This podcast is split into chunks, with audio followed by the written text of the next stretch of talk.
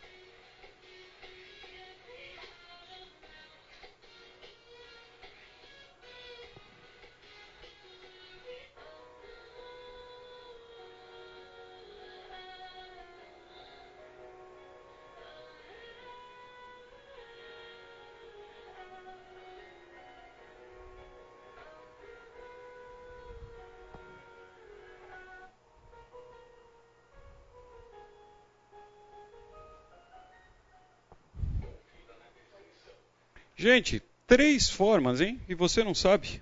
Passou toda a sua vida e só tem três formas de você ganhar muito dinheiro do jeito que está ali, ter tudo isso. Coitado do mordomo é? para cuidar tudo isso. Ele também não conta que quanto mais posses a gente tem, mais custo a gente tem para manter tudo isso, não é verdade? Mas é assim, esse é que o mundo nos dá essa ideia de mordomia. Então, mordomia, eu quero dinheiro, vida boa. Aqui no Brasil, um tempo atrás, os mais velhos vão lembrar da expressão marajá, lembra disso? Ele é um marajá, quero ser marajá, quer dizer folga. E é completamente oposto que as escrituras nos ensinam no conceito de mordomia. É o avesso disso. Mas isso é o que o mundo prega e promete com três coisas para você fazer nas suas horas vagas. Okay? Então nós somos bem competentes, né? Pelo menos vou começar de mim, bem competente. Ah, eu quando, quando o Fábio conversou esse assunto comigo, eu decidi fazer o seguinte: dividir um pouquinho com vocês algumas coisas que eu estudo. Então, em vez de montar um PowerPoint, montar alguma coisa fazer uma aula formal, fui dividir para vocês pensamentos meus como eu estudo. Então, isso aqui é minha apostila de estudo pessoal sobre vários assuntos, e aqui eu fiz um resumo desse assunto. Então, quando a gente pensa em mordomia cristã, a, a gente lembra do mordomo, como a gente estava dizendo, ser servido, mas é o contrário, não é? Olha, a, a nossa vida. Vou começar mexendo talvez com a estrutura de alguns aqui. É, a nossa vida não foi dada por Deus para perseguirmos os nossos próprios sonhos. Mas a gente ouve isso na rua todo o tempo. Siga seus sonhos, siga seu coração, vá em frente, busque algo para você. Cadê sua realização? Mas se você é um servo de Cristo, não foi para isso que você foi chamado. Alguém lembra de um versículo nas Escrituras que diga assim: Eu te salvei para você realizar os seus sonhos. Faça o que você quiser. Goze a vida, faça o que for. Alguma coisa passa perto disso em Eclesiastes e ele mostra ao final o fracasso. Então nós não viemos aqui para ser servidos.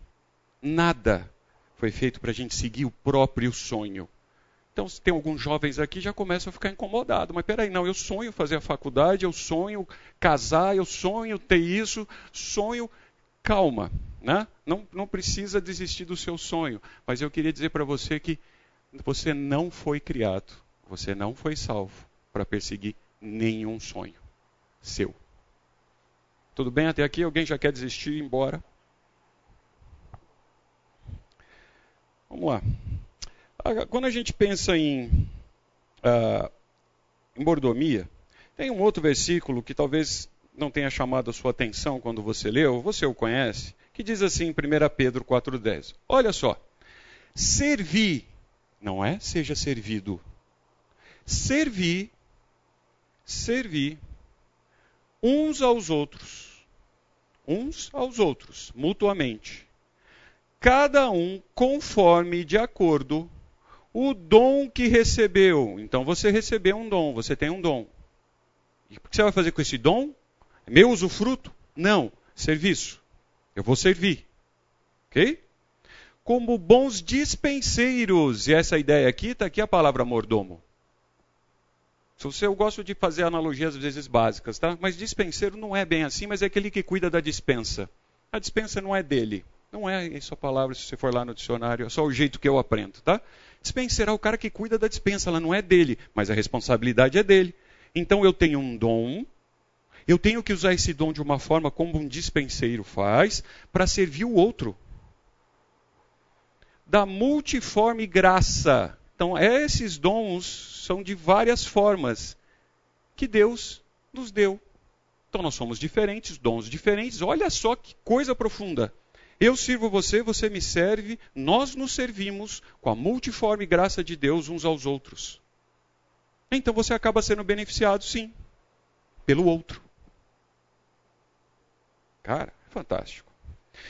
Ah, eu não sei se vocês conhecem esse site aqui do John Piper, é bem conhecido, Desire God. Tem um pastor auxiliar lá que eu gosto bastante. Olha a frase que ele fala sobre esse assunto. Isso não é minha. Mas, né, ele vem arrazoando sobre o assunto e diz assim: Mas, todos nós, de novo, 100%, por natureza pecaminosa, Olha só, né? ele usa isso aqui em português, não, não cabe, mas a gente tem self. Uh, as pessoas que trabalham muito, workaholics, etc. Ele usa a expressão selfaholics. Quer dizer, nós pensamos em nós mesmos todo o tempo, nós em primeiro lugar, é um egoísmo total. Por natureza pecaminosa, nós somos selfaholics. Nascidos, então nenhum de nós escapa, com um vício Vício normalmente é algo que domina alguém, certo? Fora do controle. De embriaguez, ou seja, deixa a pessoa sem razão.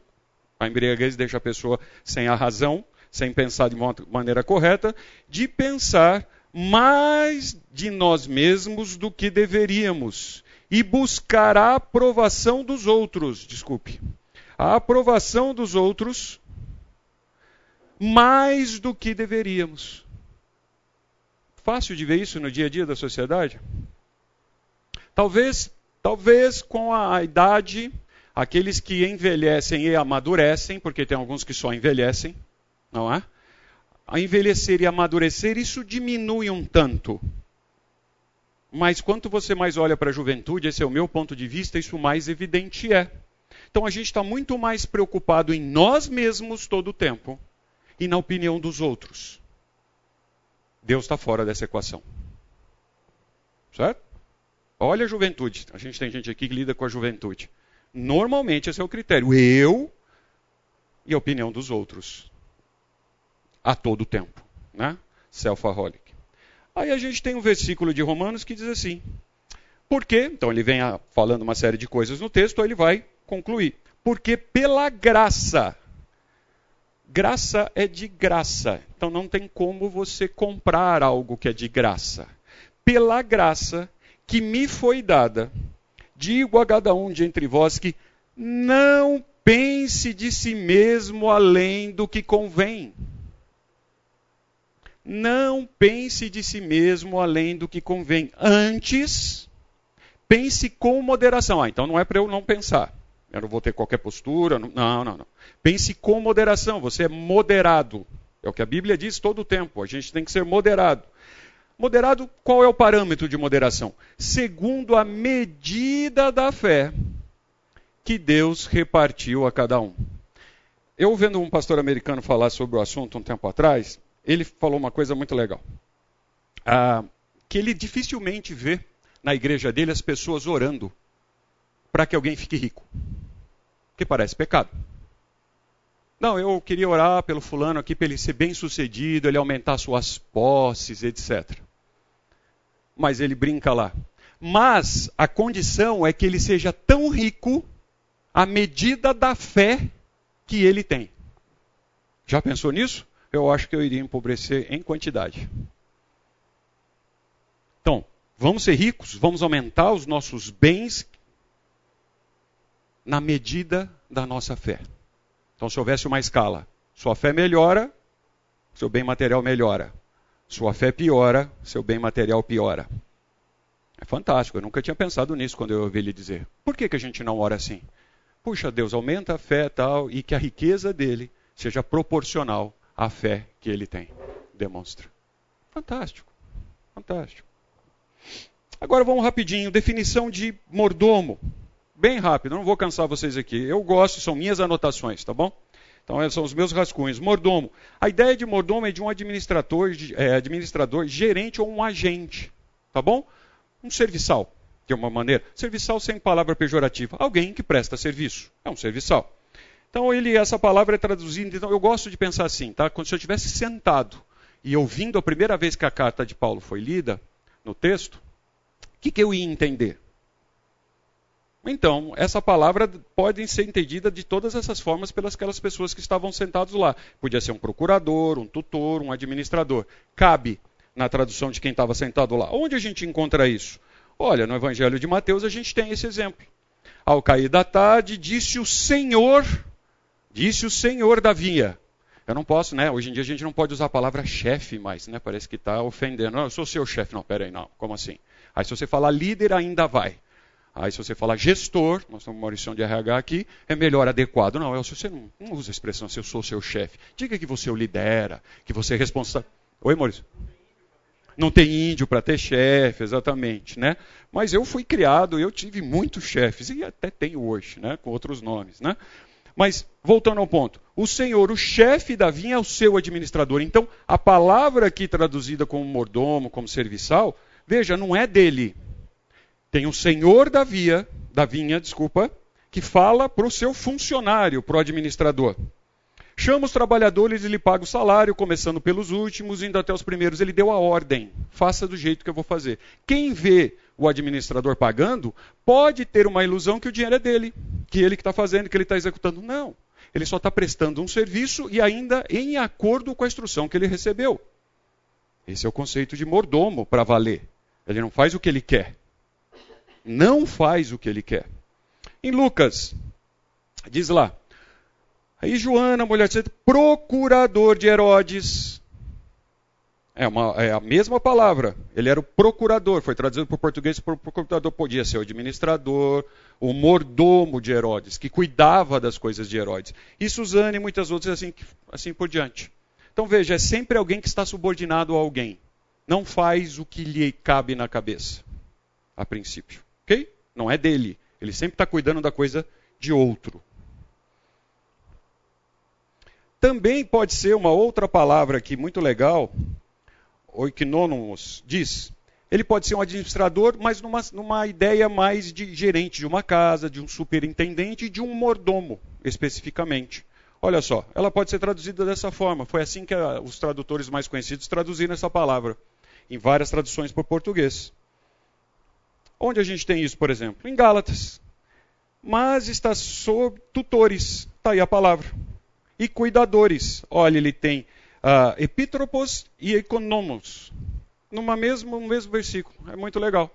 Então mostra para nós em português é a mesma ideia de mordomo, servo, mas para quem está sentado lá e ouvindo isso, tem uma leve diferença no que ele está entendendo. E é a palavra né, que gerou a palavra economia. Não sei se você sabe, a palavra economia veio do grego. E hoje nós, na sociedade, utilizamos ela de maneira incorreta. Ela foi transliterada, ela é usada de outra forma. Hoje ela é usada na sociedade e utiliza essa palavra para o mundo dos negócios, na economia. Como vai a economia? Mas se um, se um, grego ouvisse isso e traduzisse, tá? De novo, são os meus pensamentos, não faria sentido para ele. Como assim? Economia? Não, não, não é essa palavra, não, não é assim que funciona. Se tivesse que traduzir ao inverso, ele teria grande dificuldade de entender o conceito. A mordomia, então, passou a ser sinônimo de privilégio também, que é o contrário. É o contrário. Eu sou mordomo, eu não tenho privilégio. Eu estou debaixo da ordem de, executando o serviço de. Posso vir a ter um privilégio? A gente vai ver um exemplo. Sim, mas via de regra, não. Eu estou dentro de uma ordem de alguém, debaixo de, uma, de um comando de alguém. Então, mordomia vai muito além, muito além de lidar com dinheiro. A gente vai passar, talvez brevemente, por dinheiro, mas pensamos no dinheiro. É que o problema da, da palavra mordomia é que ela está vinculada à economia. E economia a gente pensa na grana. Mas ela vai além do. Como é a economia, como é a mordomia do seu tempo. Mas peraí, o tempo. Não, o tempo não é seu. Lembra? Tudo é do dono. O tempo também, que foi lhe dado. Como é que você usa? Como é que você administra esse tempo que não é seu. Inclusive, ele acaba sem te avisar, como uma demissão, não é isso? Eu já demiti e fui demitido uma vez. E foi surpresa. Nossa, agora sim? É. Assim é a morte. De repente você é demitido das suas funções. Não preciso mais de você. Acabou seu contrato aqui na Terra. Tchau. Então o tempo não é seu. Como você administra o tempo que não é seu? Como é que você administra os talentos que foram te dados? Talento não é seu, ele foi lhe dado por um propósito. Como é que você administra? Seus bens materiais. Ah, não, não, não, você acabou de falar, é verdade. Não são seus bens, é, é os bens que eu cuido, que me deram de graça, que eu não conseguiria pela força dos meus braços. Como é que você administra? Para quem? Qual é a finalidade? A mordomia cristã Começa com um reconhecimento, então, se a gente fosse começar, que a vida é um dom de Deus. Você tem esse conceito? Você lembra, acorda de manhã e fala assim: Nossa, A vida não é minha vida. Porque assim, eu cuido da minha vida. Não. É, você cuida da vida que te deram, ela não é sua. Você presta conta dela, mas ela não é sua. Uh, que, esse, que esse dom é dado por Deus? Ele é dado por Deus. E às vezes, por uma doença, por exemplo, por um acidente, ele é retirado de você. E há gente que entra numa depressão do negócio, mas não era seu. O dono simplesmente falou: agora eu não quero mais que você tenha isso. E fez para outro.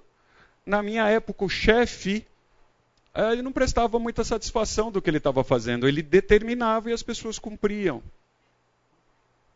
Qual a dificuldade com isso? Não é meu? Que Deus é um doador generoso. Aqui a gente tem dificuldade de reconhecer, não é? Deus é um doador generoso. Ele doa todo dia para nós. A sua célula do corpo está funcionando porque ele doa a vida dessa célula. Ele cuida dessa célula, ele mantém a gente vivo. A todo tempo. Que nós não temos condições de manter a nós mesmos vivos. Não sei se você sabe disso. Aí você lembra, ah, então não é meu, não, não é meu. Eu cuido de algo que é de alguém. A minha própria vida. Como eu cuido então? Aí o versículo de Gálatas diz assim: Tomou, pois, o Senhor, está em letra maiúscula, Senhor, o dono, Deus ao homem e colocou no jardim para gozar a vida, entrar no lago, tomar um sol, hum? fazer uma corridinha, ficar malhado, pegar lá uma fruta fresquinha. Não. Nós fomos colocados aqui, o ser humano, para cultivar e guardar. Então veja, eu, Deus é o dono, ele cria, ele cria o homem e faz assim: não, vou criar um negócio aqui para fazer isso para mim. Lembra? Nós somos criadores, nós somos a imagem e semelhança de Deus. A gente cria coisas para um determinado fim. Aí ele criou o homem com determinado fim. Qual foi o fim? Para cultivar e guardar a criação, representada aqui pelo jardim. Ah, então eu não vim para curtir o negócio? Não. Aí você, então, vem a ideia aqui de cultivar. A ideia é, a palavra no original, se tivesse sentado lá, é isso mesmo, tá? Ele vem aqui trabalhar, servir, trabalhar para outro. Se o judeu tivesse sentado lá, um israelita tivesse sentado quando ouviu isso, ah, ele já entendeu que é para trabalhar para outro, não é para ele. Essa é a ideia da palavra. Servir a outro através do trabalho. No Brasil a gente usa muito ah, semelhante, é, como sinônimo, serviço e trabalho. Depois você procura, a gente vai fazer isso aqui agora, mas são coisas diferentes, tá? Serviço é uma coisa, trabalho é outra. E uma depende da outra numa determinada ordem deixo isso com vocês para vocês brincarem, mas a gente comparar, vou arrumar um serviço. E tem gente que fala, vou arrumar um trabalho. É diferente. É bem diferente o significado. Então, o trabalho, pra, talvez você saiba disso, o trabalho foi definido por Deus antes da queda do homem. Então não é maldição. Tem gente que acha assim, nossa, se Adão não tivesse pecado, eu não tinha que levantar todo dia para trabalhar. Por que, que Adão pecou? Ah, um dia eu vou conversar com Adão. Pisou na bola e eu não tenho nada com isso, entre aspas, e eu tenho que trabalhar. Eu quero dar uma má notícia para você. Isso aconteceu antes de Adão pisar na bola. Ok? Antes de ele pecar. Nós somos criados para o trabalho. É uma honra trabalhar para Deus. Não é uma maldição. E, o, é, e ao homem foi dada também a função de gerenciar e cuidar da criação. Tem a outra palavra que está lá, é guardar. Então ele veio para cultivar e veio para guardar. A ideia é de vigiar, ter a custódia. Você já teve custódia de alguma coisa? Custódia é essa palavra, uma palavra legal empregada no direito, que dá a ideia de que eu estou com algo que não é meu, está sob custódia. E eu sou responsável por ela. Se acontecer alguma coisa, eu vou prestar conta. É isso, Deus nos criou para isso, para cultivar e guardar, manter em custódia a criação nenhum momento está dizendo para você usufruir dessa forma da criação em primeiro lugar. Não foi para isso que nós fomos criados. Ok? E para proteger essa criação. Veja o salmo. Ao Senhor pertence a terra e tudo que se contém. Ao Senhor pertence a terra, não é ao homem. Ah, eu dei para o homem. Não. Ao Senhor pertence a terra e tudo. A palavra tudo, 100%. Ah, o mundo. Aí o texto ele reforça, né? ele já falou tudo que nela contém, ele reforça no original o mundo e o que nele habita. Os que neles habitam. Então, a criação toda, todos os seres viventes, pertencem a ele que criou. Ele que criou com um determinado fim para um determinado fim. Não é nosso. Então a modomia cristã envolve todos, todos nós e tudo que temos. Todos nós.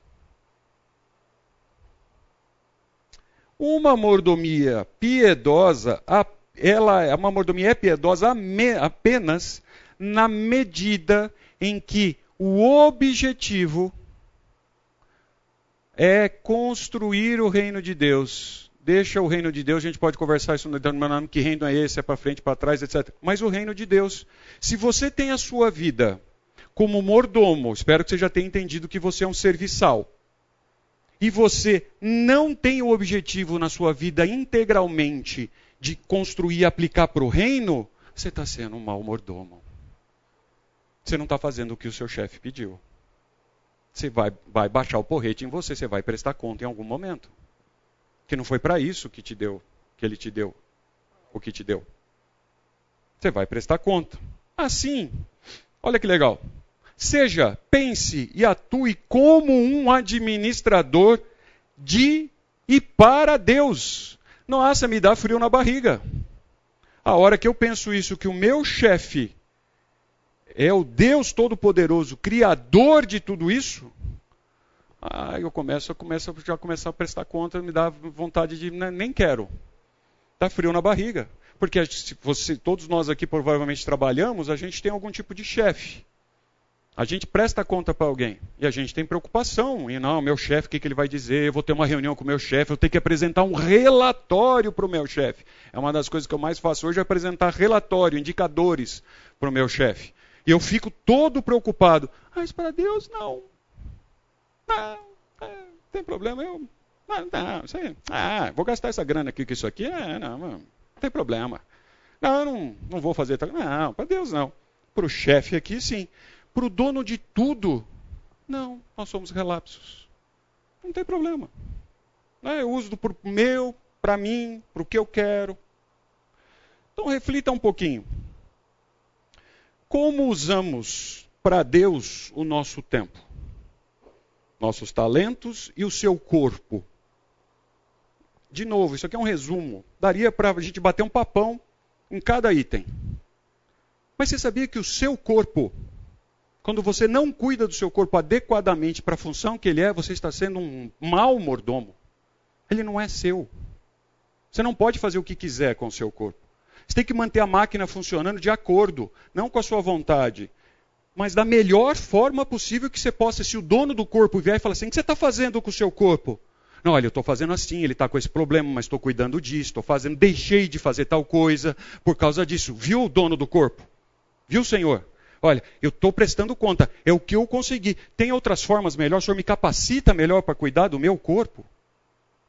E não fazer o que quiser com o corpo, em qualquer área nem deixar de cuidar dele, nem cuidar dele ao excesso e transformá-lo. Então, como é que a gente usa esses talentos que não são nossos? Em exemplos banais, quando você está dirigindo, está cozinhando. Parece que a gente não presta conta, estou cozinhando, né? Isso aqui é para mim, isso aqui não, não é para você. O dom não foi dado para você. Tem um objetivo na hora que você cozinha. Na hora que você ensina, na hora que você constrói, na hora que você está abastecendo o carro. Já pensou nisso? Você está sendo um mordomo. O carro não é seu, a grana que você vai pagar não é sua. Você está representando Deus ali com o frentista. Você vai prestar conta. Nós vamos prestar conta. Então, o que, que as Escrituras falam de mordomia? De uma maneira breve. Primeiro, Deus é o Criador. Então, no princípio, criou Deus os céus e a terra. Céus e a terra aqui dá a ideia de 100%, tudo. Ele criou. Não foi você, nem eu. Também disse Deus: façamos a, o homem a nossa imagem, conforme a nossa semelhança. Olha que legal. Então eu tenho alguém me cria, e o ser humano tenta fazer isso com as coisas, na verdade, de ser criador também que reflita. Então a gente tenta criar androide, robô, máquinas, etc., que faça o nosso trabalho. A semelhança, ela lembra algo da gente, mas não é igual. É a mesma coisa. Então vamos fazer igual. Que tenha domínio. A palavra domínio é que submeta, que governe, que julgue, que subjugue, aliás. Tudo. Aí ele exemplifica, tá? Porque tem gente que se limita a isso aqui. Não, é só sobre os peixes do mar, só sobre as aves dos céus, os animais. Aqui ele não fala as rochas. Então, não, rocha eu posso fazer o que eu quiser. Não, aqui ele está exemplificando do jeito que o texto é feito. O problema está em que a gente interpreta de uma maneira bem errado a ideia de domínio. Então, se eu domínio, eu vou fazer o que eu quiser, eu tenho licença. É meu, eu faço o que eu quiser. Deus falou para eu ter o domínio. Então, se eu quiser estragar, eu estrago. Se eu quiser destruir, eu destruo. Se eu quiser acabar com o meu corpo, eu acabo. É meu. Ele falou que é para ter o domínio. Completamente errado o entendimento. Completamente errado. Você vai prestar conta. O ser humano vai prestar conta do que está fazendo na natureza. O ser humano foi criado para guardar, cultivar, fazer prosperar e não destruir, prejudicar. Dois exemplos rápidos no Antigo Testamento. Historinhas, né? Lembra, essa historinha é conhecida, você vai lembrar. O servo de Abraão, lembra? Ele foi arrumar uma esposa? Vamos passar rapidinho pelo texto. Olha, era Abraão já idoso, tem que prestar atenção nos detalhes, eu, eu, eu gosto, tá? Então Abraão já era idoso, então não era início de vida. Então Abraão, quando fala isso, é ele já experimentou bastante coisa dessa vida. Ele era experimentado, essa é a ideia de um idoso. Bem avançado em anos, ele reforça a ideia do idoso. Ora, um idoso não avançado em anos, nunca encontrei, não é? E o Senhor em tudo havia abençoado. Em tudo. Cara. Disse Abraão ao seu mais antigo, olha, ele disse ao seu mais antigo servo da casa, que governava, que era mordomo de tudo que Abraão possuía. Então ele tinha um, um número um, um, um cara que governava tudo, um mordomo. Essa é a ideia do mordomo. Põe a mão debaixo da minha coxa, a gente podia olhar isso um dia, para que eu te faça jurar pelo Senhor. Então o mordomo, olha só, vai jurar para Abraão, fidelidade a Abraão, não a Deus. Abraão tinha o entendimento que as coisas não eram dele, era de Deus. Então você vai jurar, cara, para Deus, não é para mim não. Você vai prestar conta para Deus. Ah, que não eh, não tomarás esposa para o meu filho eh, das filhas dos cananeus, entre os quais eh, habito. Então ele estava no meio de um povo estranho. Mas irá a minha parentela, e, dai, e daí tomarás esposa para Isaac. Disse-lhe o servo. O servo respondeu: Veja, então há um diálogo. Talvez não queira a mulher seguir-me para esta terra. Nesse caso, posso levar teu filho lá? Então, assim, pô, eu vou lá, vou falar, tem um, um rapaz lá, um jovem e tal. Não, se eu levar ele lá, eu já apresento a arquitetura do negócio, aí ver se o negócio anda melhor, né? Porque ele já está aqui do meu lado. Não. Então foi a opinião. Veja, ele recebeu uma ordem, ele pôde conversar sobre essa ordem, o mordomo. Então espera-se inteligência, que a gente arrazoe, que a gente entenda o que está fazendo, nós não somos robôs. Né? E disse lá, ah, ah, posso levar? Não, respondeu Abraão. Não faças voltar lá meu filho. Aqui, nesse momento, não explica o motivo. Ele deu a ordem, não, não quero, não, não leva meu filho lá. Tá bom. E ele foi. Né? Vamos dar uma olhada aqui. Olha só que bonitinho. Ele no poço lá, com os camelinhos, né, achando a esposa. Mas vamos olhar isso daqui de uma forma organizada. Abraão concedeu autoridade para o servo. Agora, o servo pode fazer o que quisesse? Nós acabamos de ler o texto. Não. Ele anda dentro de um, de um parâmetro, de, de, um, de, uma, de limitadores, como se fosse guardrails numa estrada. Ele tem alguma, alguma liberdade. Alguma autoridade ele tem de maneira independente, por exemplo, ele não foi instruído com, quando ir exatamente, quantos camelos levar, quantas pessoas iam na comissão, quanto ele ia levar de comida, onde ele ia dormir. Não, isso é por sua conta, cara. Você é um servo maduro, lembra? É o servo mais antigo. Cara, não preciso falar, não é? O cara é da minha confiança, ele já sabe fazer isso. E ao mesmo tempo, o servo tinha uma autoridade de dependência com o senhor dele. Ele estava debaixo de algumas regras e representando o senhor dele. Então, olha que, que legal.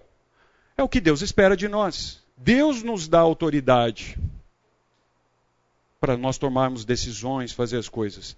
Alguns parâmetros ele põe guardrails, assim, ó, você pode para cá ou para lá, né? Pelo centro normalmente é o melhor, mas você vai chegar lá. Não saia daqui. Agora tem algumas coisas que ele já disse que é para a gente não fazer. Então, nós podemos roubar? Então, não. Não, não, pode, não adianta nem pedir, Senhor, me ajuda amanhã eu assaltar o banco. Senhor, me abençoe, por favor. Não vai acontecer. Agora, ele não diz, por exemplo, qual a cor do carro que você pode ter para usar para o serviço dele, né? Ele não fala, compre só carros dessa cor. Não, está ali como aqui. Vai lá, faz o negócio. Você tem, ele espera de nós essa inteligência. Como bons mordomos, de tomar as decisões pela casa. E a gente fazer isso para ele. Quando ele for olhar, fala: Nossa, que legal, você fez isso. Ah, você comprou azul? Ah, então por que foi azul? Ah, por causa disso. Ah, legal, não está errado.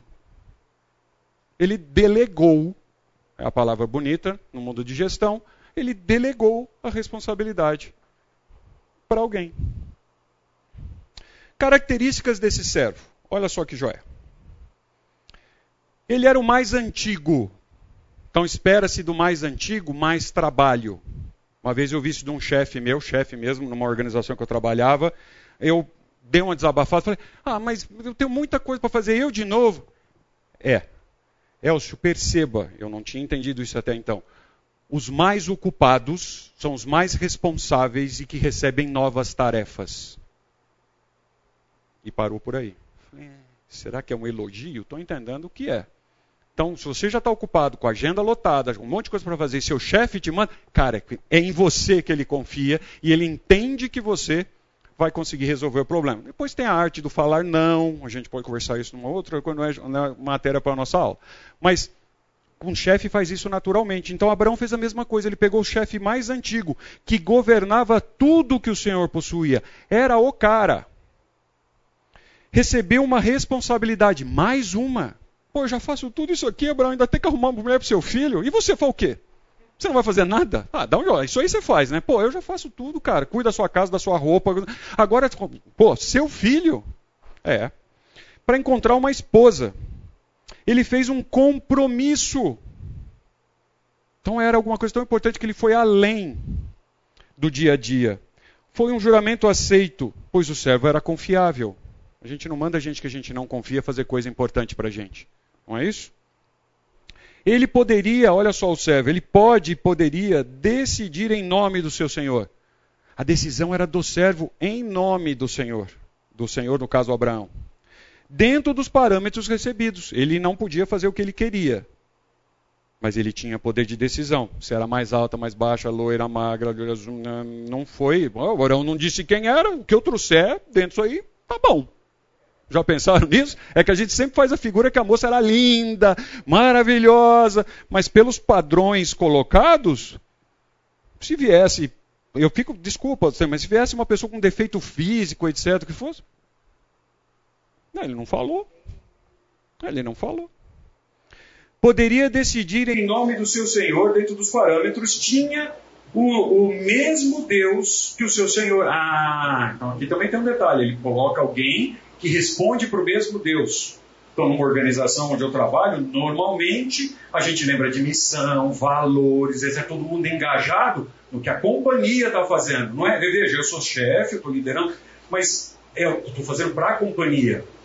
É a mesma coisa. Viu? Olha, eu nesse momento aqui, ó, você vai responder para Deus lá, viu? A mulher que você arrumar, se ela for ruim tiver, você vai responder para Deus, não é para mim não e ele toma livre decisões para cumprir as suas obrigações. Okay? Como um substituto. Então ele é um adjunto. Essa é a ideia. Ele está em nome de do servo. Rapidinho. José. Sabemos a história de José. Não vou contar a história de José. Mas aqui você tem o texto. Três pontos legais de José. Lembra? Potifar, o carcereiro e o faraó. Se você não sabe a historinha, você já tem lição de casa.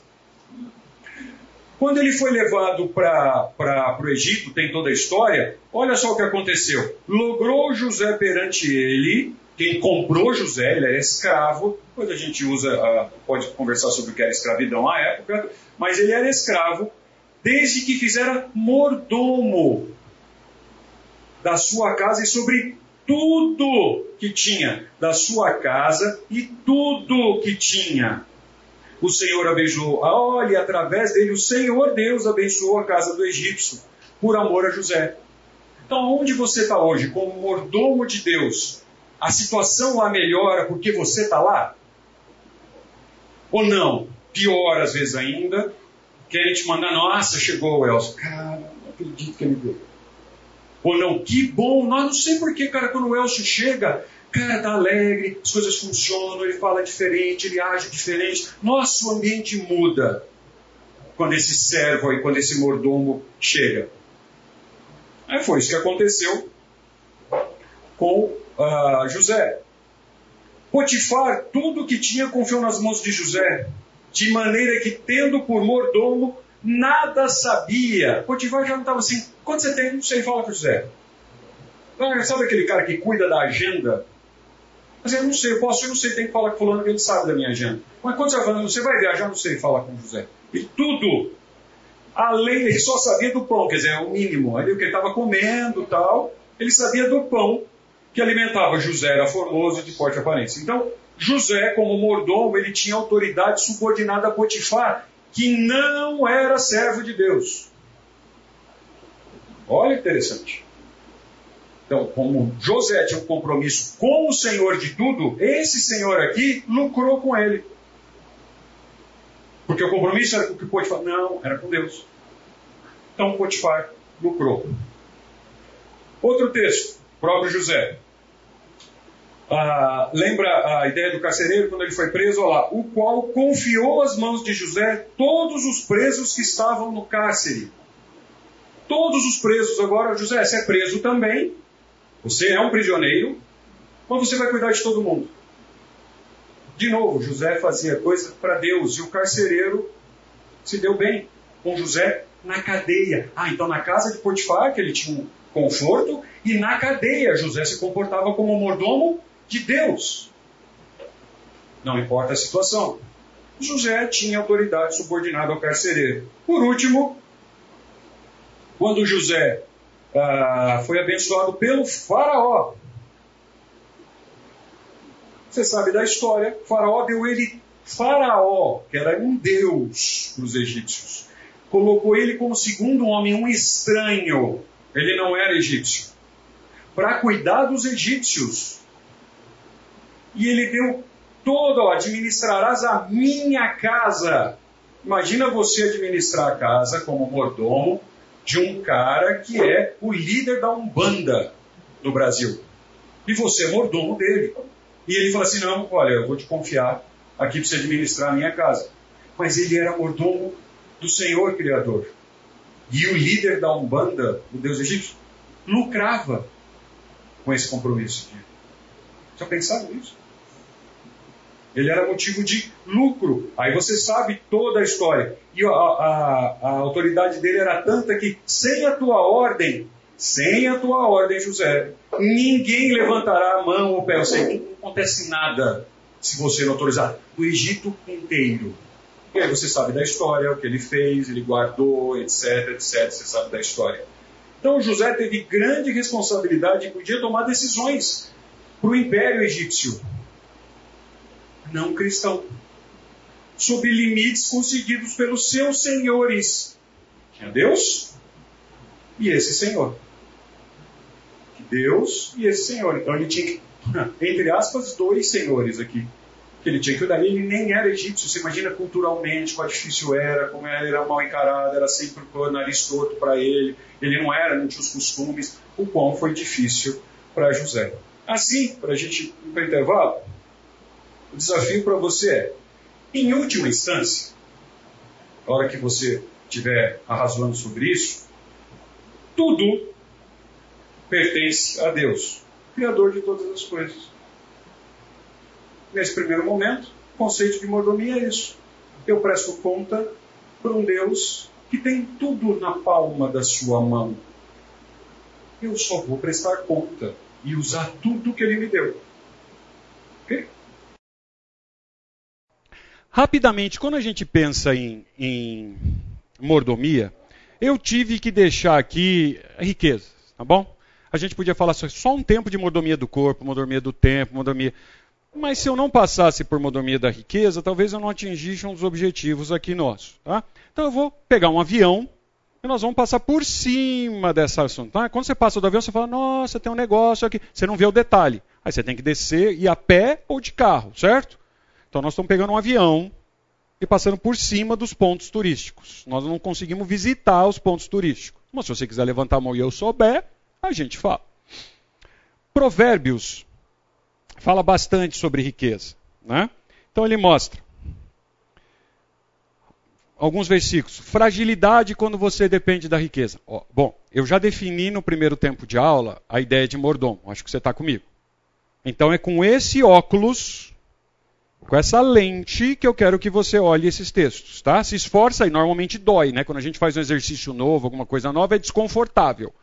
Então é essa a ideia. Você vai estar colocando um óculos novo, com um grau diferente. Então agora eu estou olhando com aquele ponto de vista de mordomia. Mesmo que você não concorde, tá?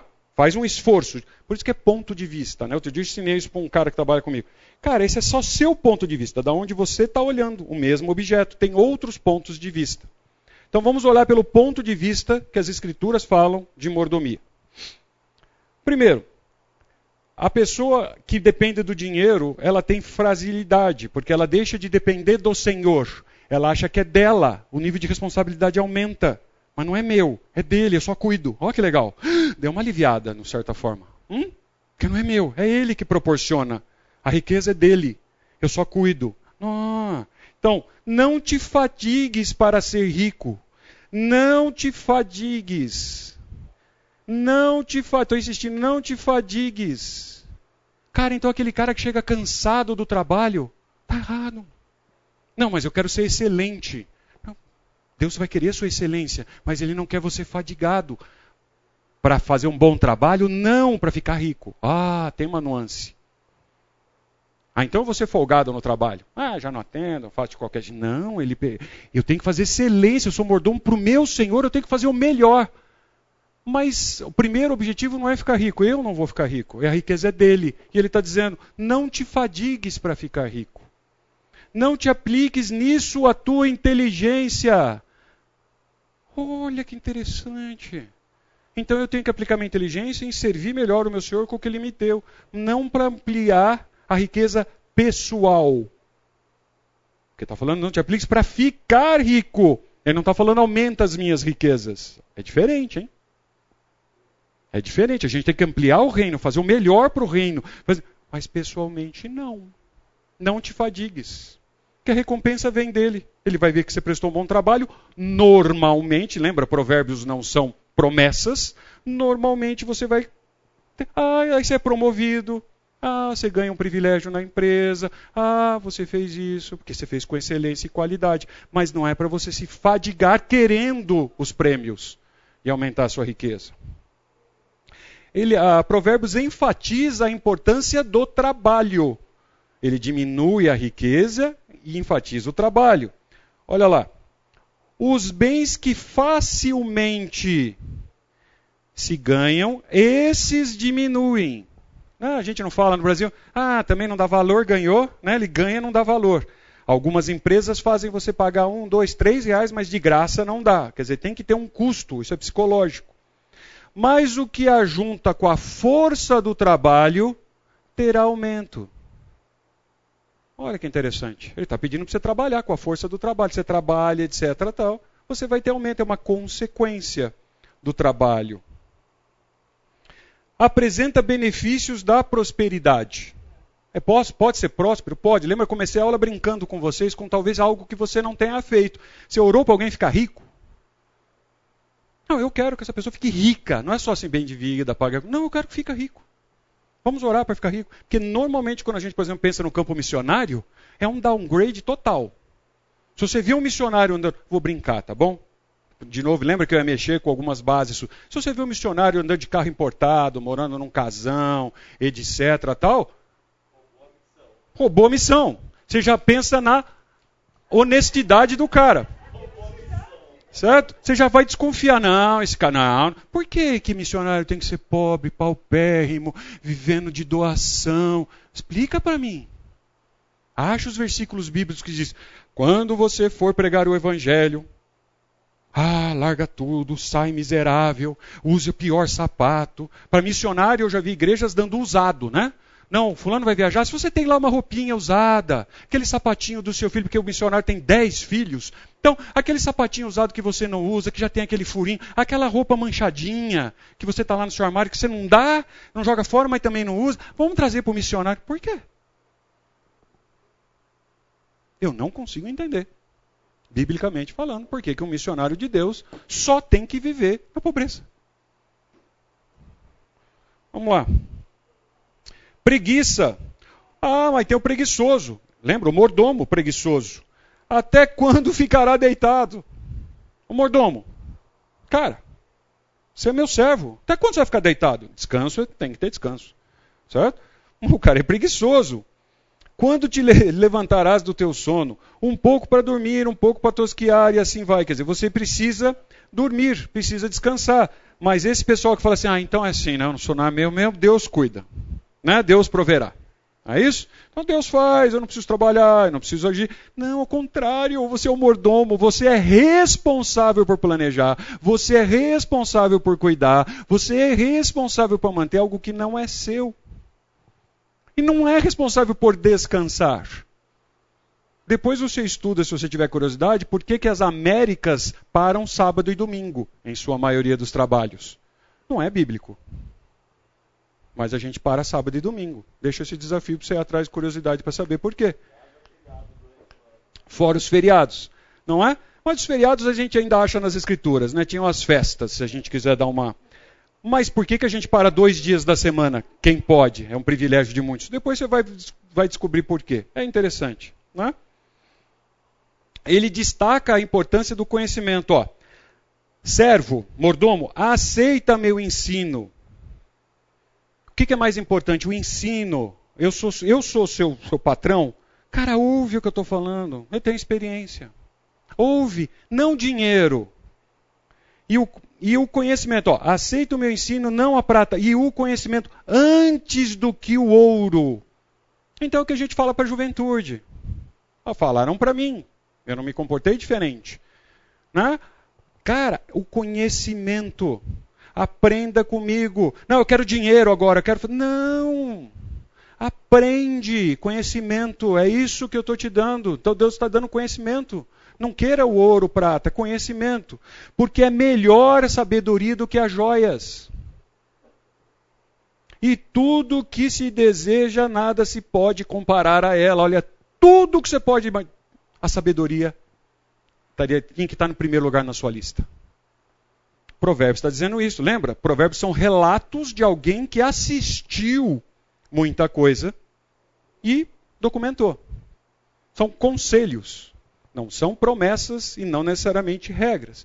Mas olha, na maioria, quem, quem gosta da sabedoria e tal, vai acontecer isso, é conselho. Os tesouros da impiedade, olha, a retidão na busca dos bens materiais. Os tesouros da impiedade de nada aproveitam, mas a justiça livra da morte. Cara, por exemplo, eu vou dar um exemplo meu. Tem os ruins e os bons. Esse é um bom. Eu trabalhava num determinado lugar, ia ter uma auditoria externa dessa vez. Ok? E era a segunda vez. E eu não fui sorteado para ser entrevistado pelo auditor.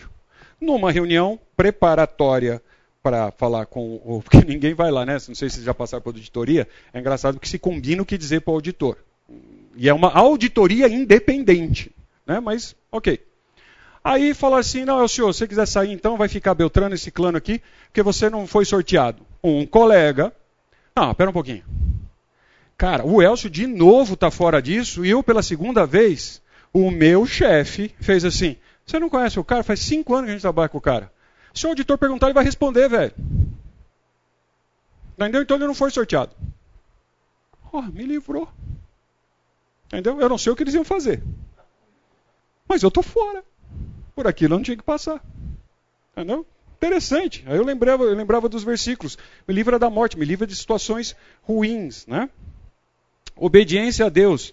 Melhor é o pouco, havendo temor do Senhor. Veja, melhor é a gente ter pouco, abaixo, debaixo do temor do Senhor. Então, o meu Senhor, eu sou mordomo, ele só me deu pouquinho.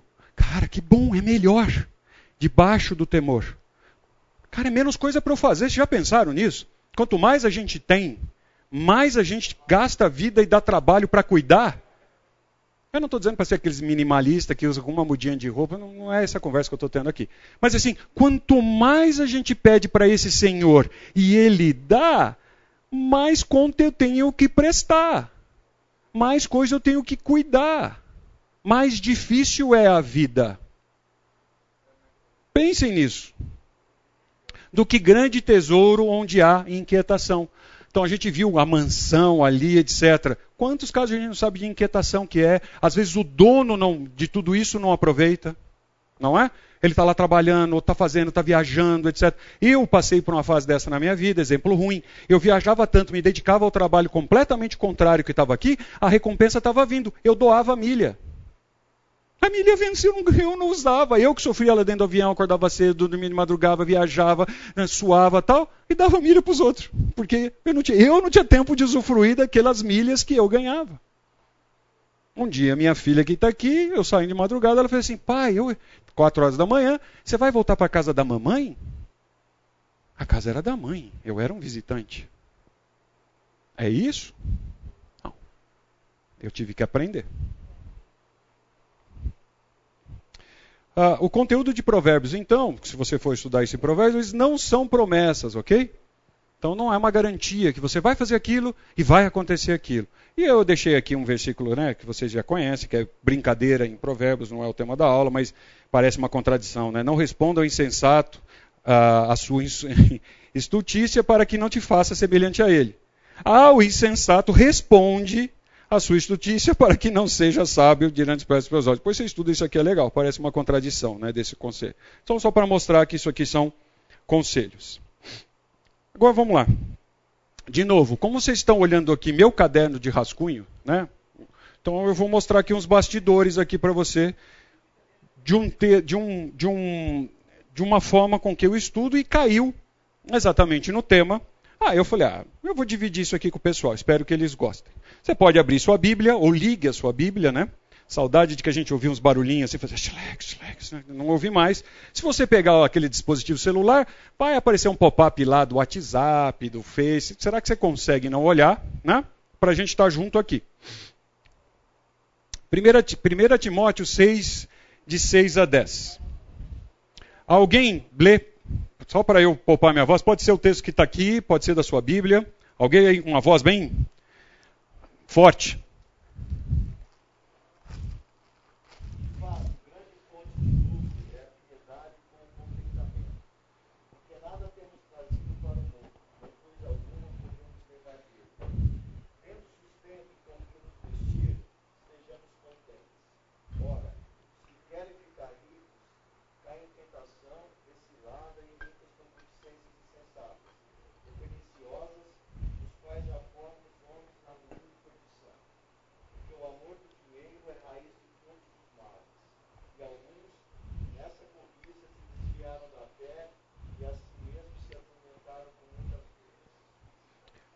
Vamos lá. Vocês estão vendo que tem um monte de numerozinhos aí? Esse é o meu estudo. Eu ponho esses números, tá bom? Eu copio o texto, aí eu faço isso que eu vou fazer aqui. Antes de fazer, falando do assunto de mordomia, olha só. De fato, então, de novo, quando a gente estuda as Escrituras, e a palavra é estudo das Escrituras, não é leitura das Escrituras, eu não estou lendo um poema, ela exige estudo. Então, eu estou estudando, eu estou vendo que de fato, então, aconteceu alguma coisa em cima. De fato, grande, ó, de fato, grande fonte de lucro é a piedade. Ah, então você quer ter lucro? Piedade. Ah, depois você precisa, não vai dar tempo aqui, você precisa estudar o que é piedade. Porque no Brasil, piedade é ser assim, ah, eu vou dar, coitadinho. Né? Ele, ele deu lá a balinha para D, como ele foi piedoso. Não, não é nada disso, piedade. Ok? Não é isso. É, ó, é a piedade com contentamento, não é sozinha. Porque nada temos trazido para esse mundo. Ah, eu sou mordomo, eu não fui eu, não, não trouxe, eu não trouxe nada para o mundo. A gente fala, né, desse mundo não leva nada, caixão não tem gaveta e assim vai. Não é isso? A gente não leva nada. Nem coisa alguma podemos levar dele. Parece que fica mais leve, né? Eu não trouxe nada, não vou levar nada. Ah, parece que o nível de responsabilidade dá uma aliviada, não é? Porque a gente aqui no Brasil está com a cultura de deixar para o tataraneto. Não, eu tenho que deixar alguma coisa. Você não tem que deixar nada, não é seu. Hum? Para começar, não é seu. Você não pode dar para outro que não é seu. Você é mordomo. Está cuidando. Você pode, como era cartório antigamente, cartório ia passando de geração em geração, mas o cartório não era do cara. Já pensaram nisso? Pode ser que para a próxima geração Deus fala: não, eu não quero esse mordomo, tudo isso tal não é para esse mordomo, eu, isso aqui não vai ter, eu vou fazer isso com outro. Não é seu? Nossa, vão me atropelar hoje no estacionamento. Ó, ah, tendo sustento e com o que nos vestir estejamos contentes. Sustento básico. Você não vai passar fome e vai ter a mesma roupinha o dia todo.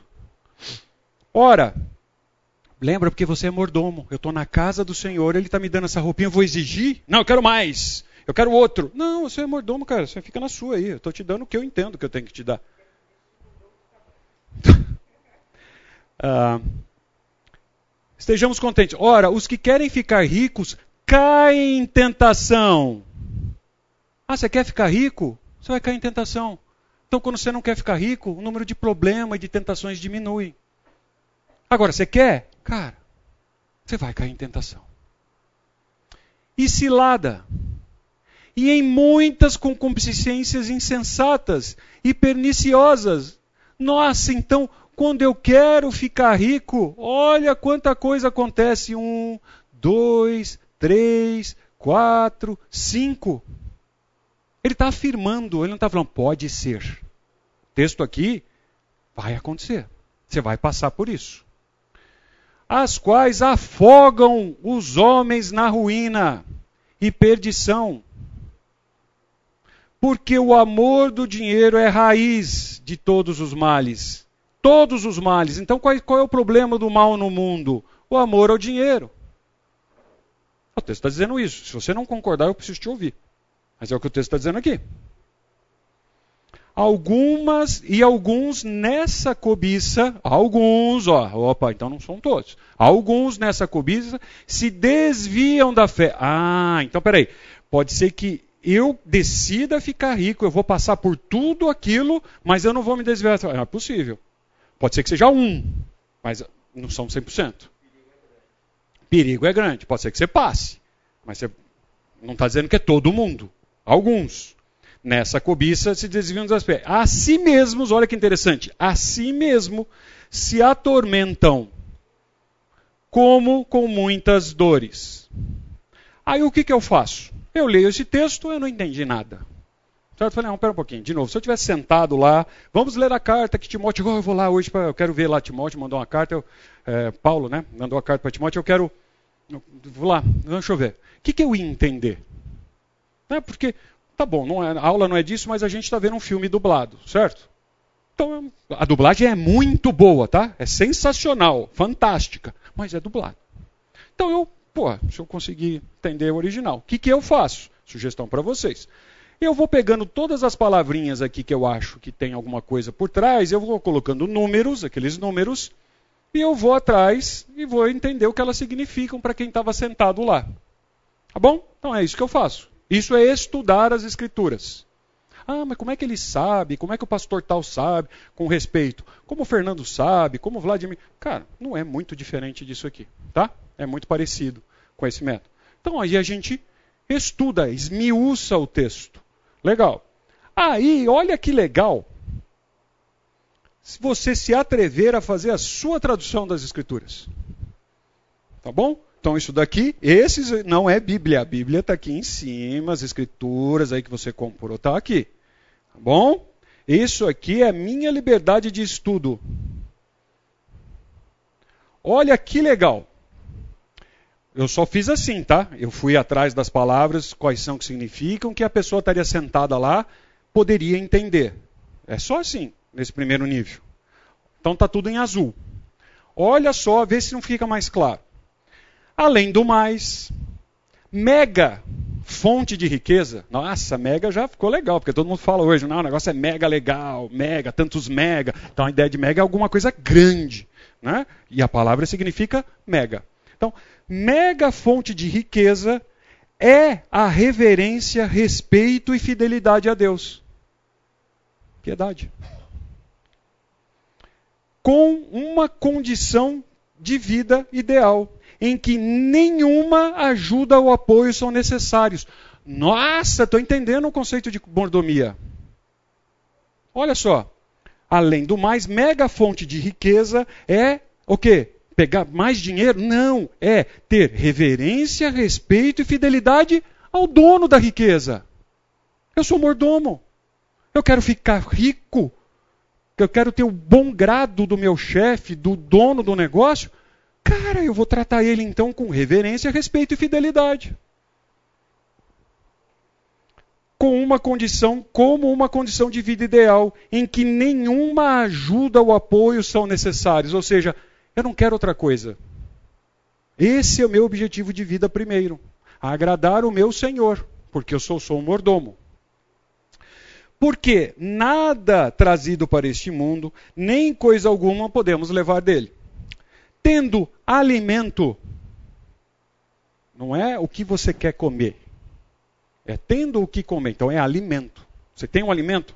Eu não gosto de brócolis. Eu tenho que baixar a cabeça. Se tiver só brócolis para comer, Deus está sendo fiel. Ok? Eu vou ter que me virar para comer brócolis. Se eu passar fome e ficar doente porque eu não comi, eu estou sendo um mau mordomo. Ele me deu o alimento. Não é o que eu quero. É o que ele está me dando.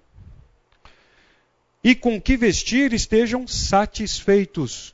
Quando você está satisfeito?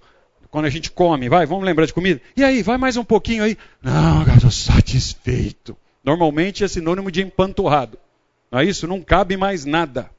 Né? Difícil são as pessoas que realmente comem uma colherinha, porque daí está ruim, né? A gente não quer falar que está ruim, a gente fala, não, estou satisfeito. Não está nada, que está ruim o negócio, na é verdade.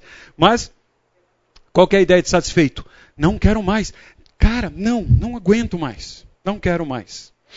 Ora, os que deliberadamente uh, se propõem a ficar ricos, então, deliberadamente, eu delibero, eu vou fazer com a intenção, eu vou fazer, não é assim sem querer, não, quando não, eu vou deliberadamente se propõem a ficar ricos, caem, passam por provas, testes, armadilhas. E em muitos desejos pelo que é proibido. É isso que a pessoa que estava sentada lá estava ouvindo a carta de Paulo. Você vai passar, você quer ficar deliberadamente, essa é sua missão, você escolheu fazer isso? Legal, não reclama, porque você vai passar por provas, testes, que são coisas diferentes, provas, testes, armadilhas.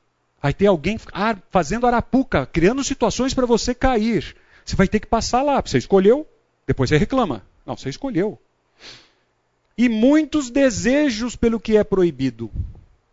Esse aqui é legal. Sem inteligência. Aí Paulo foi educado assim, é burro. Tá bom?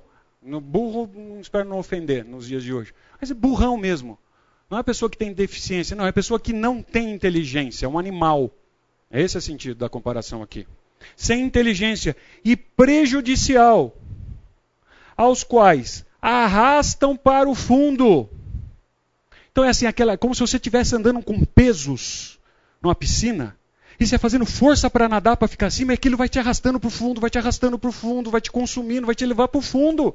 Você fica lutando contra. Então tira esse peso, você flutua. Não, aquilo vai te arrastar para o fundo. Chumbo não boia. Beleza? Então você está amarrado no negócio de chumbo, aquilo vai te arrastar para o fundo. os homens na sua destruição e sofrimento eterno. Então tem, além daqui, tem consequência no futuro? É. Tem consequência no futuro. Porque o amor do dinheiro, é que é legal brincar depois com esse cara aqui, se é ao dinheiro ou do dinheiro, é de onde surge, ó, de onde surge a origem. A palavra aqui lá na outro texto estava raiz, né? Não, não, da onde surge, de onde brota. É dali que nasce. A ideia de raiz para muitos tem criança que nunca viu uma planta, né? Não entende o que é raiz, entendeu? Então, tem dificuldade com o português, né? Então, da onde surge, da onde nasce todos os pensamentos destrutivos. Ah, você tem pensamento destrutivo, egoísta, você desejou mal para o outro, você ficou nervoso, foi bruto com a esposa, seja o que for. Amor ao dinheiro. Porque você está preocupado com o dinheiro. Eu estou falando para eu ouvir, tá bom? Eu não sou diferente de vocês. Porque quebrou, porque fez, porque eu trabalhei, porque eu acabei de. Mas não é seu, é daquele Senhor. Então você tinha que estar preocupado assim, gente, vamos cuidar porque é de Deus. Não vamos desperdiçar, porque é de... e não porque eu trabalhei, eu sofri, eu comprei. Não, eu só administrei. Ó, a hora que. Ah, você vai desperdiçar isso aqui? A hora que o chefe vier falar, falou, ó, eu orientei, fiz o cara desperdiçou. É, você vai responder para ele lá. Cara, dá um alívio. Ele não está deixando de falar para você não cuide, não oriente, não faça. Mas não é seu todos os pensamentos destrutivos. E alguns, e algum, ó, lembra de alguns? Alguns, neste desejo de se entregar ao dinheiro, é desejo, ele quer, não é sem querer. Eu desejo. Eu quero, eu quero, eu desejo. O que você acorda pensando? Eu desejo. Eu tenho o objetivo de se entregar ao dinheiro. Se desviaram da verdadeira, desculpa, da, desviaram da verdade para o erro. Então eles se desviaram do caminho de Deus para o erro. Então eles começaram a fazer coisa que o chefe não pediu para o mordomo. Então está errado. Você quer saber o que está certo ou errado? Você tem que fazer o que o, o dono está mandando fazer. Lembra? Vai lá e busca uma mulher para o meu filho, não daqui, lá da minha parentela. Se ele fosse ali, ah, não vou não. É, eu, Abraão tá velho, né? Eu vou dar um jeito. Tem aqui tanta mulher bonita aqui do lado mesmo, vizinha, mais rica. Ele começa a tomar decisões por ele mesmo, vai se estrepar. Não foi isso. Então ele, pois não.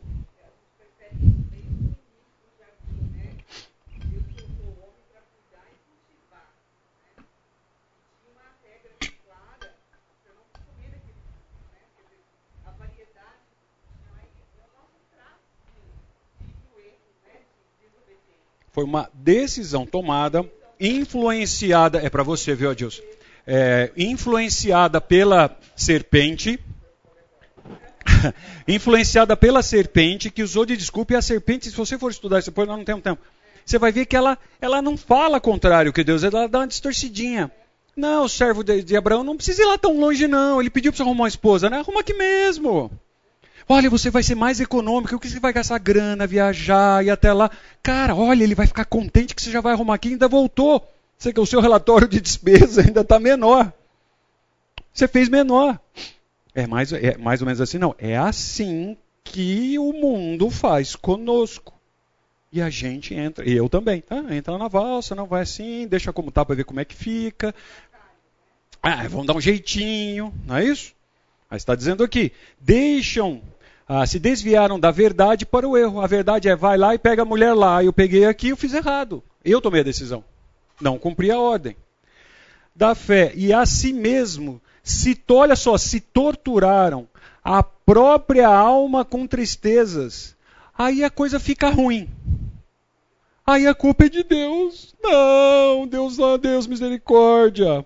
Eu não cuidei, eu não estudei. O senhor me deu todas as oportunidades de estudo, eu não fiz. Agora eu não passo na prova. Viu, senhor, eu vou ter prova segunda-feira? Ah, abre minha mente. Vamos orar, porque ele vai. Não vai acontecer, queridos. Fala isso lá em casa Sempre. Posso ser o chato. Não, orar para que Deus, você se preparou e de acordo com a boa vontade dele, o seu cérebro lembre das questões, que você fique calmo. Que... Isso é uma coisa. Agora, se eu não fiz nada, mas Deus é misericordioso, bondoso, agora eu vou tirar 10. Vou passar no vestibular. Não vai passar. Ele estaria sendo injusto com ele mesmo. Apesar de que pode ter milagre, mas os milagres só comprovam a justiça de Deus e não o contrário. Certo? Então não vai acontecer. Ah, comi pra caramba. Tô embatomado, tal. Subo na balança, eu tô maior. Hum. É justo, Deus é justo.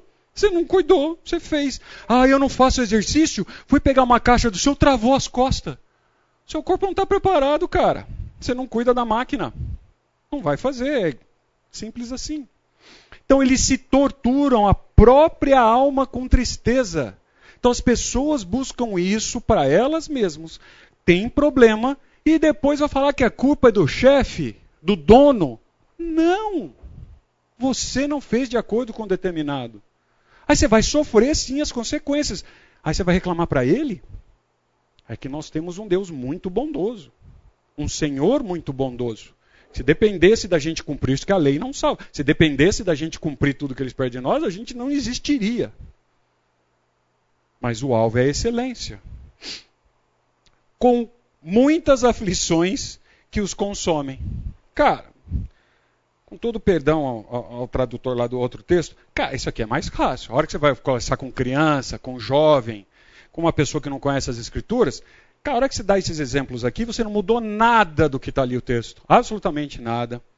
E você parece que, para mim, tá? Parece que luz assim aparece. agora eu entendi o que, que Paulo estava dizendo. Eu não mudei nada. Mas olha quanta coisa legal os conceitos que estão aqui.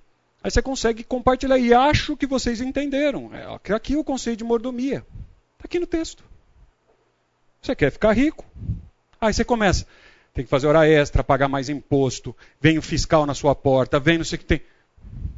Está dizendo, você vai passar por teste. Aí você tem um desejo, ah, acho que no imposto de renda, isso aqui eu vou esconder, né? Que eu pago muito imposto. Tal. Desejos, olha lá. Desejos pelo que é proibido. Surge em você e assim vai.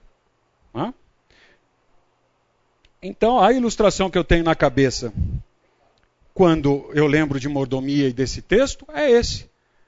O que está dentro do meu coração, o que está dentro de mim, lembrando que coração nas escrituras é mente, é raciocínio, não é emoção que está dentro da minha razão é o dinheiro, está aqui, ó. Aí você pode fazer o inverso. Quando você vê pessoas que estão aqui, você não precisa te abrir a camisa dela, mas você sabe que está aqui. Você vê as prioridades. Você vê a forma de pensar. Oi, Marcão. Visão de raio-x. Boa, outro doce para o Marcão. Vai dar, aumentar a diabetes, Marcão. Ah, visão de raio-x. Visão de raio-x. Olha que foto legal. Entendeu? Por fora, tal, por dentro é grana e grana que não é dele, né? Está entesourando isso de lá. Rapidinho. Mas então, Elcio, como é que você termina esse assunto? Né? O dinheiro é uma ferramenta ou é uma armadilha? Você já pensou nisso? O dinheiro deveria ser uma ferramenta de trabalho e não uma armadilha. Ó, minha forma de pensar. Quando você usa debaixo da orientação de Deus, ele é uma ferramenta. Deus é o proprietário, eu estou usando a ferramenta que ele me deu de acordo com o que ele quer que eu use, eu estou fazendo o trabalho. Pode dar errado, pode ter dificuldade. Mas eu fui lá buscar a noiva da onde o senhor falou. Se agora ela está brigando com ele aí na lua de mel, só não é culpa minha, não. Eu escolhi direitinho. Fui lá, não fui aqui na vizinha, viajei, peguei, fiz, fiz os critérios que o Marcão estava falando aqui de escolha da noiva, tal. Ótimo, você está isento de culpa. Ok? Não de problema, mas de culpa. Qualquer outra forma de uso do dinheiro, grande, grande parte é armadilha. Ou distração. Né? É mais ou menos assim: eu sou o mordomo, e aí eu começo a querer as coisas para mim. Eu deixo de fazer meu trabalho porque eu estou lá brincando com as coisas que é do chefe. Estou lá. Então, eu ia só levar o carro para abastecer, não. Resolvi dar uma volta com o carro do chefe, entendeu? Estão me distraindo, estou deixando de fazer outras coisas, estou consumindo meu tempo de outras, prioridades são outras. Fora que se eu bater o carro, eu estou frito, mas aí a gente vai reclamar. Não, você não, era para você ir lá abastecer e voltar, não falou para você dar um rolê, como uma molecada fala. Não. Aí a gente quer dar um rolê. Mas problemas podem acontecer. O dinheiro, gente, não é inerentemente mal, certo? Não. Ele está corrompido, a gente corrompe como qualquer outra coisa. Mas ele não tem problema. Volto ao exemplo do missionário. Porque o missionário, dito missionário, não pode ter ser um mordomo de Deus, que Deus deu a ele a mordomia de cuidar de bastante bens materiais também. Aonde está errado? Então, o dinheiro não é no seu princípio ruim. Ele também depende da quantidade ou montante, tá? Porque tem gente que faz tudo isso num pouquinho e tem gente que faz isso e é trilionário e ainda quer mais e quer mais e corrompe e mata. E você vê gente que tem uma casinha e tem a mesma forma de pensar. Então não é a quantidade. Não é. Então eu vou ter mais, porque quando eu tiver. Não. Não, não é a quantidade. Pode tornar-se um ídolo e sufoca o fruto da gente, nós que somos cristãos. Já pensou nisso? Se ele tornar um ídolo, todo o seu trabalho é sufocado pelo próprio dinheiro. Uh, tem um pastor que eu conheço que disse essa frase aqui: olha, os ídolos comem vivos os seus adoradores. Ele consome. Pode olhar todo mundo que idolatra alguma coisa, até uma imagem que faz penitência, aquele ídolo consome aquela pessoa, machuca, come, usa. E não é o que Deus faz conosco. Deus cuida. Os ídolos consomem a gente. Se o dinheiro é seu ídolo, aquele negócio te consome. Você dorme pensando nele, amanhã pensando nele, eu preciso de mais, como é que eu vou fazer? Perder um centavo, onde está a bolsa? Eu acordo de madrugada porque a bolsa hoje é global. Eu tenho que saber lá no Japão como as coisas aconteceram na Ásia, porque vai abrir a bolsa no. Cara, eles te consomem vivos. Pensem, essa frase foi muito legal quando eu aprendi. Os ídolos consomem vivos os seus adoradores. Falsa capacidade de proporcionar conforto, segurança e poder. A riqueza faz isso, dá uma falsa capacidade. Porque não é ela que proporciona, é o dono dela que está deixando isso acontecer, mesmo aos ímpios, tá bom? Mesmo os ímpios. Deus é soberano, ele dá a quem ele quiser, do jeito que ele quiser e vai cobrar também da mesma forma. Eu não tenho nada com isso. Deus é que se vire com ele lá, ou ele com Deus.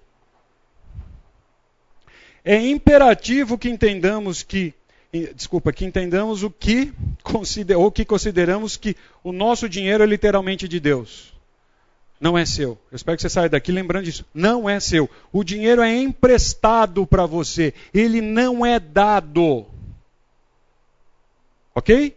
Deus não deu dinheiro para você. Ele deu como custódia. Cuida disso aqui para mim. Não é eu estou te dando, não. Ele está te deixando emprestado. Ou seja, deve trazer contentamento a você com foco no reino. Consequência disso, para a gente terminar. Trabalhamos em empregos honestos. Por que, que eu vou arrumar um negocinho que tem esquema? Né? Que eu tenho lá. Não, eu vou trabalhar no lugar honesto. É o meu Deus. Estou fazendo, estou fazendo para ele fazer honesto. Eu não preciso dar jeitinho. Nós evitamos dívidas onerosas. Planejamos despesas. O ambiente cristão, por onde eu passo aí pelo Brasil, é o que menos tem preparo para lidar com dinheiro. A outra frase que eu ouvi é: Deus te dá a poupança da velhice na juventude.